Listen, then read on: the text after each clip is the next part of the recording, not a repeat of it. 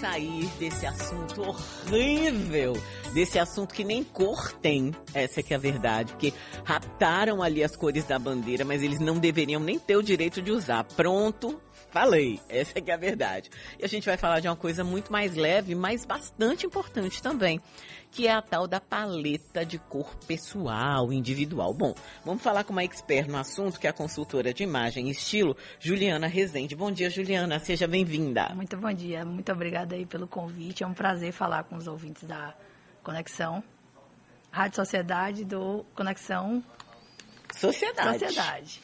Juliana, o que que é essa paleta de cores individuais, né? Quando fala assim, ah, não, essa daqui é a minha paleta de cores. O que, que isso significa? Bom, é um estudo né, que a gente faz para verificar o subtom. Né? Tem pessoas que têm um subtom quente e outras pessoas que têm um subtom frio.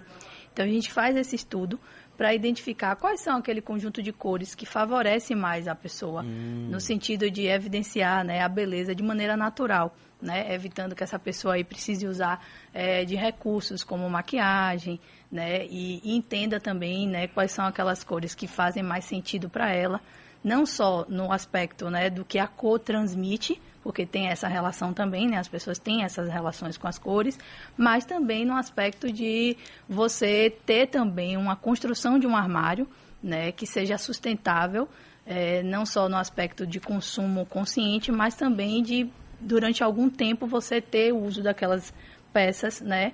Por, por mais tempo. Então, quando você conhece essas cores, você tem um direcionamento novo na hora de consumir, na hora de escolher, né? Saindo ali daquele, daquela ideia de consumir apenas pelo gosto pessoal e indo aí, né, para essa nova informação que faz muito sentido e orienta muito na hora de você fazer as suas escolhas. Você começou falando sobre frio e quente, e aí imediatamente eu me lembrei de uma coisa que assim, ao longo da minha vida, eu sempre gostei muito de coisas douradas, mas tinha coisas prateadas. E hoje, se você olhar é, no, eu ainda tenho algumas coisas de prata, mas poucas. E bijuteria eu tenho zero. Porque ao longo do tempo, a vida foi me mostrando Sim.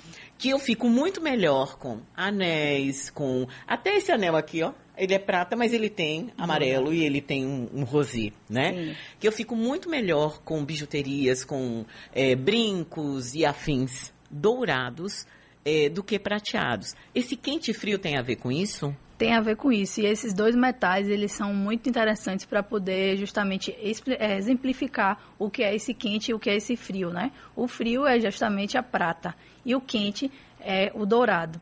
É, é, as pessoas que têm uma pele dourada, né, que tem um fundo dourado, elas vão ter toda, em toda a sua é, cartela de cores essa interferência do amarelo. E as pessoas que têm um fundo de pele frio vão ter em toda a cartela uma interferência do azul, né, que é a cor mais fria que tem. Agora, isso quer dizer que eu não, não deveria nunca usar nada prateado? Não, isso quer dizer que você conhece agora o que é que te favorece né? O que é que vai evidenciar a sua beleza, mas não quer dizer que você tenha qualquer limitação no uso de qualquer outra cor ou metal, né, de sua preferência. Inclusive, né, nos atendimentos que eu já prestei, tiveram muitas clientes que se revelaram douradas e no fundo, no fundo, dentro do, do estilo pessoal da pessoa, ai gente, eu adoro coisas prateadas. E mesmo assim, elas mantiveram o uso dessas peças, mas no momento em que elas tiveram a oportunidade de experimentar o dourado, como foi, por exemplo, o meu próprio caso, quando eu tive acesso é a isso, eu fiquei assim, meu Deus, realmente faz mais sentido. A gente está conversando com Juliana Rezende, ela é consultora de imagem e estilo. Agora, Juliana, uma outra questão que também é, gera muita dúvida é se há diferença entre cor e tom. Porque quando a gente fala em paleta, eu ouço assim, ah, inverno não sei o que, outono não sei o que, primavera não sei de que jeito. E aí eu olho e falo assim, ué, mas é vermelho, vermelho não é vermelho? Ou será que tem vermelhos que são diferentes e um vermelho que serve para mim talvez não, não seja diferente de um outro vermelho que não fique tão bom? Tem diferença? Tem diferença e é exatamente sobre, sobre o tom que essa, esse estudo ah. se debruça, né? Porque vermelho é a cor Porém, existe o tom de vermelho, por exemplo, um tom de vermelho mais alaranjado. Ele é um, um vermelho que dentro da sua mistura ali de cores, a gente vai voltar um pouquinho ali para a época da escola e lembrar, quando a gente misturava um pouquinho as tintas, o amarelo né, com o vermelho ficava, a depender da quantidade desse amarelo, esse vermelho ficava mais alaranjado. E se a gente pega esse mesmo vermelho e mistura um pouquinho de azul, ele já fica um tom de vermelho mais cereja, um vermelho mais frio. Então, existem peles, né, ou seja, as hum. cartelas que são Invernos e verões, que são cartelas de temperatura fria, elas funcionam bem com esses vermelhos mais com fundo de cereja, né, um vermelho mais frio. E as cartelas que têm um fundo quente, que são os outonos e as primaveras, elas se dão bem com os vermelhos mais alaranjados, né, representam mais, melhor a pele, na, ficam mais é, expressivos na pele dourada. Bom, a gente vive numa cidade é, extremamente ensolarada, né? Eu uso três tons de base aqui é, ao longo do ano. Então tem essa base que eu estou usando, que é uma base média, que eu estou no verão, mas não tomei sol, não fui à praia. Tem a base que eu uso quando eu tomo sol, qualquer, se eu for à praia eu vou ficar bem mais escura que isso. E tem é, a base que eu utilizo no período de inverno, que eu não, no, praticamente não pego sol. Isso acontece também, a gente muda a, a paleta de acordo com as estações, o, o, o, tom que a nossa pele está, de sol ou não? Então, não, é, não existe uma variação. Você, Se você for um outono, se você for um inverno, você não vai variar. Né? Você faz essa adequação para poder né, ficar acompanhando com a sua pele, que já está uhum. mais bronzeada. Mas para o estudo não tem, por exemplo, ah, minha pele está bronzeada, eu vou mudar a minha cartela? Não. O que é que altera né, dentro desse estudo? É um estudo que você vai ter para você para a vida inteira. Então, se você fosse criança e fizesse esse estudo ao longo da sua vida inteira, no meu caso, que sou um outono quente, outono quente vai é funcionar para mim. O que altera é o contraste que é a sua beleza vista em preto, em preto, e branco, porque ao longo do tempo você vai mudando ali a cor do cabelo, né? Algumas pessoas assumem um branco, então você se olhando em preto e branco, por exemplo, eu hoje como estou com o cabelo com bem pouco branco, eu tenho um contraste, que é um contraste médio alto. Quando eu tiver com o meu cabelo mais, né, com mais, mais fios brancos, eu vou diminuir um pouco esse contraste, né? Ele vai descer e vai provavelmente ficar um contraste baixo. Então, o que altera ao longo né, da nossa vida, isso eu estou falando apenas para quem é, quiser é, assumir os brancos. Mas quem, por exemplo, quiser ficar loira, se eu quiser ficar to totalmente loira, o que é que acontece comigo aqui? Eu altero o meu contraste. Então, o, o, o contraste pessoal é uma informação que altera, né? Ou por pintura, ou por qualquer intervenção que você queira fazer no cabelo, mas a, a, o estudo da cartela, ele não altera, ele é uma informação vitalícia aí que vai levar. Já que você falou de cabelo, essa cartela também sugere cores, porque isso também é interessante, né? Muitas vezes a gente imagina é, que uma cor é a melhor cor pra gente, né? Até porque muitas vezes você olha o seu cabelo. Eu sempre achei que eu tinha um cabelo preto. Né? E aí eu falo muito de mim porque é, é o meu ponto de referência. Isso durante, sempre assim, acho que até os 25 anos eu achava que eu tinha cabelo preto. Até o momento que eu tingi o cabelo de preto mesmo, né? Eu tinha feito uma mecha, e falei, não, quero voltar para o meu cabelo normal. E aí quando eu tingi de preto foi que eu percebi que meu cabelo original não era preto, Sim. né? E ficou bem, deu um contraste bem diferente mesmo, que é bem diferente. Mas é, essa paleta também pode sugerir que tipo de cor de cabelo é mais adequada? Sim, essa, esse estudo, né, esse atendimento, né, ele, ele contempla todas essas, essas informações. Inclusive, é, algumas, algumas clientes entram em contato sempre perguntando, e as cores fantasias, né? Que são aquelas cores rosa, amarelo. Qual usar, se de repente for né, da personalidade da cliente, ela quiser usar essa cor, o atendimento também contempla.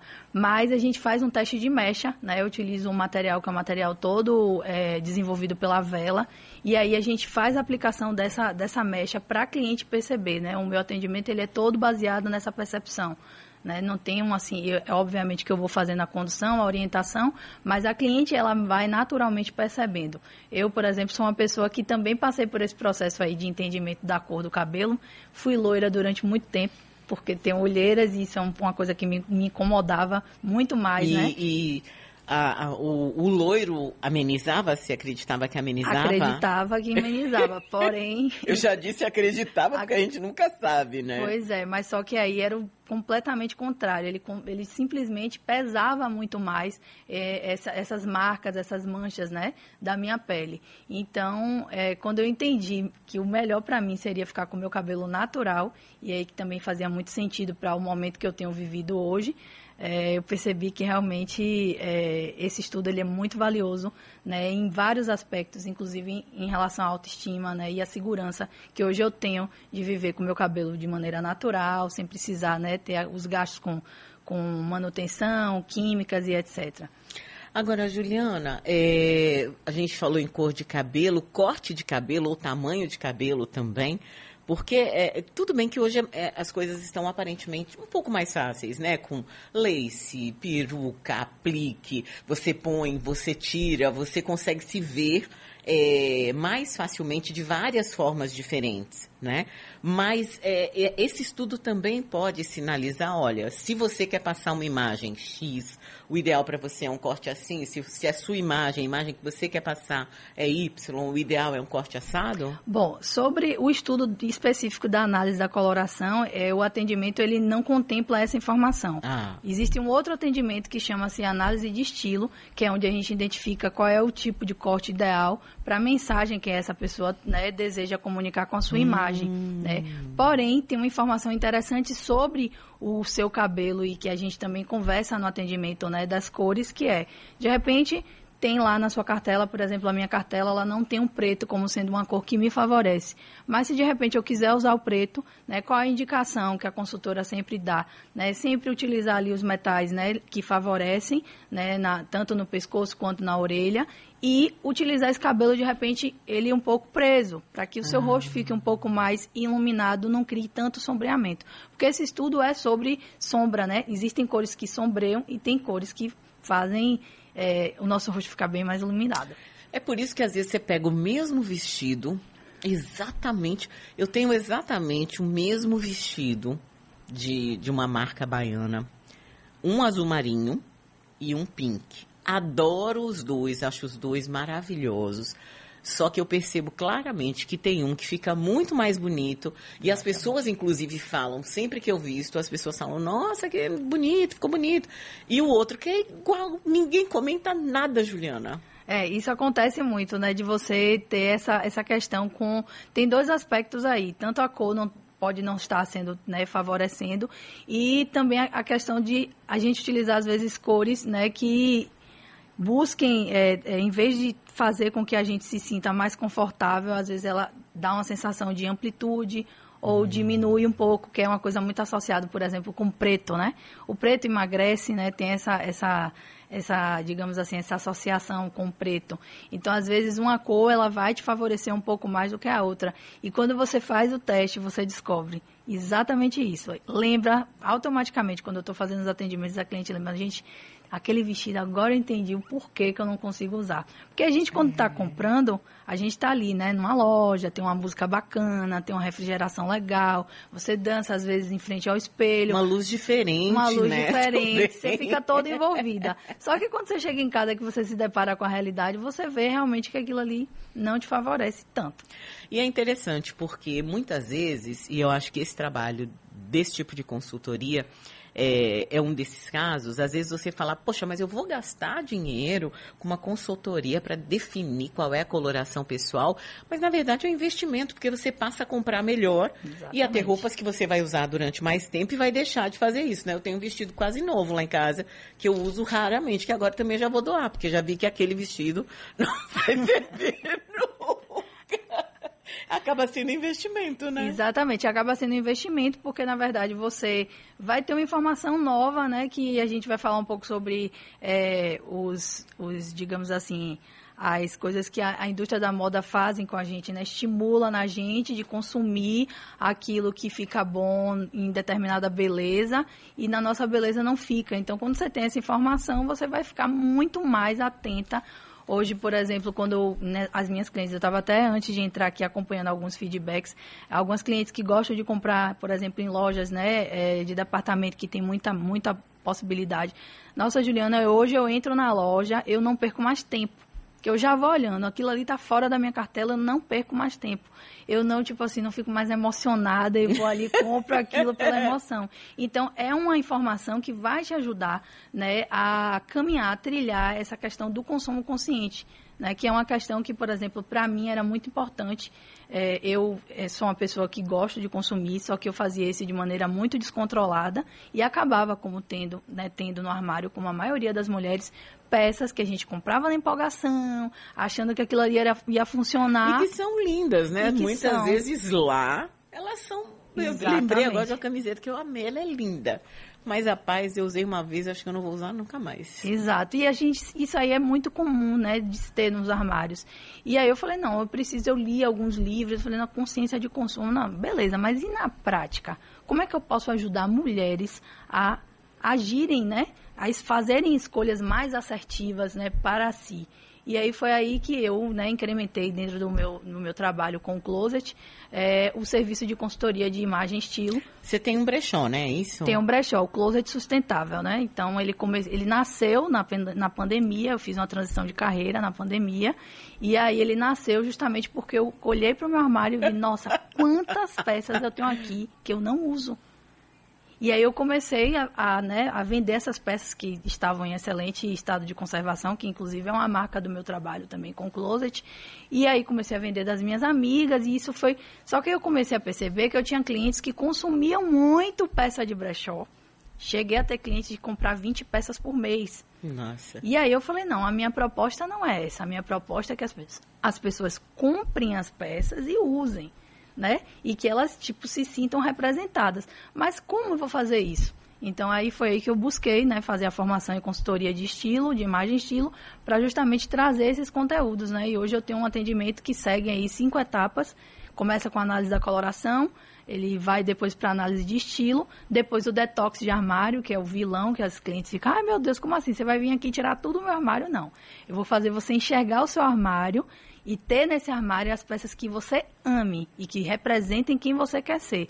E depois a quarta etapa, que é o personal, é onde eu monto uma, uma shop list, onde a pessoa, a cliente vai, né, eu vou no shopping antes, faço uma pesquisa e, se, e vou com a cliente fazer as compras, validando com ela. É um momento também que ela aprende a se olhar no espelho. Durante muito tempo eu percebi, né, eu, a minha história e vejo que é a história de muitas clientes, que a gente vive como se a gente fosse um 3x4, a gente só se olha no espelho aqui, escovou o dente, olhou, ah, beleza, é. sai. Aí não olha o resto do corpo, não conhece qual é o seu biotipo, não sabe o que te favorece.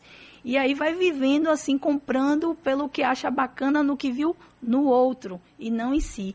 E aí a, e a última etapa né, desse serviço que é a montagem de looks, que é quando a gente pega aquelas peças que a gente comprou ali no personal e volta para o armário e faz esse armário né, se transformar em muitas possibilidades, versatilizando ele e tornando ele ali o seu melhor amigo, porque quando você se veste bem, né, você está pronta para ter o melhor dia. É só a gente parar para pensar, quem não se, se sente bem quando se sai assim, ah, hoje eu estou maravilhosa. Eu me sinto assim todos os dias hoje. Todos os dias eu me que sinto bacana. maravilhosa. E é isso que eu quero. A minha grande missão é essa mesmo, com as mulheres, ajudar as mulheres. Tá certo, conversamos aqui com a consultora de imagem estilo Juliana Rezende. Obrigada, viu, Juliana? Bom dia para você. Muito obrigada, Silvana.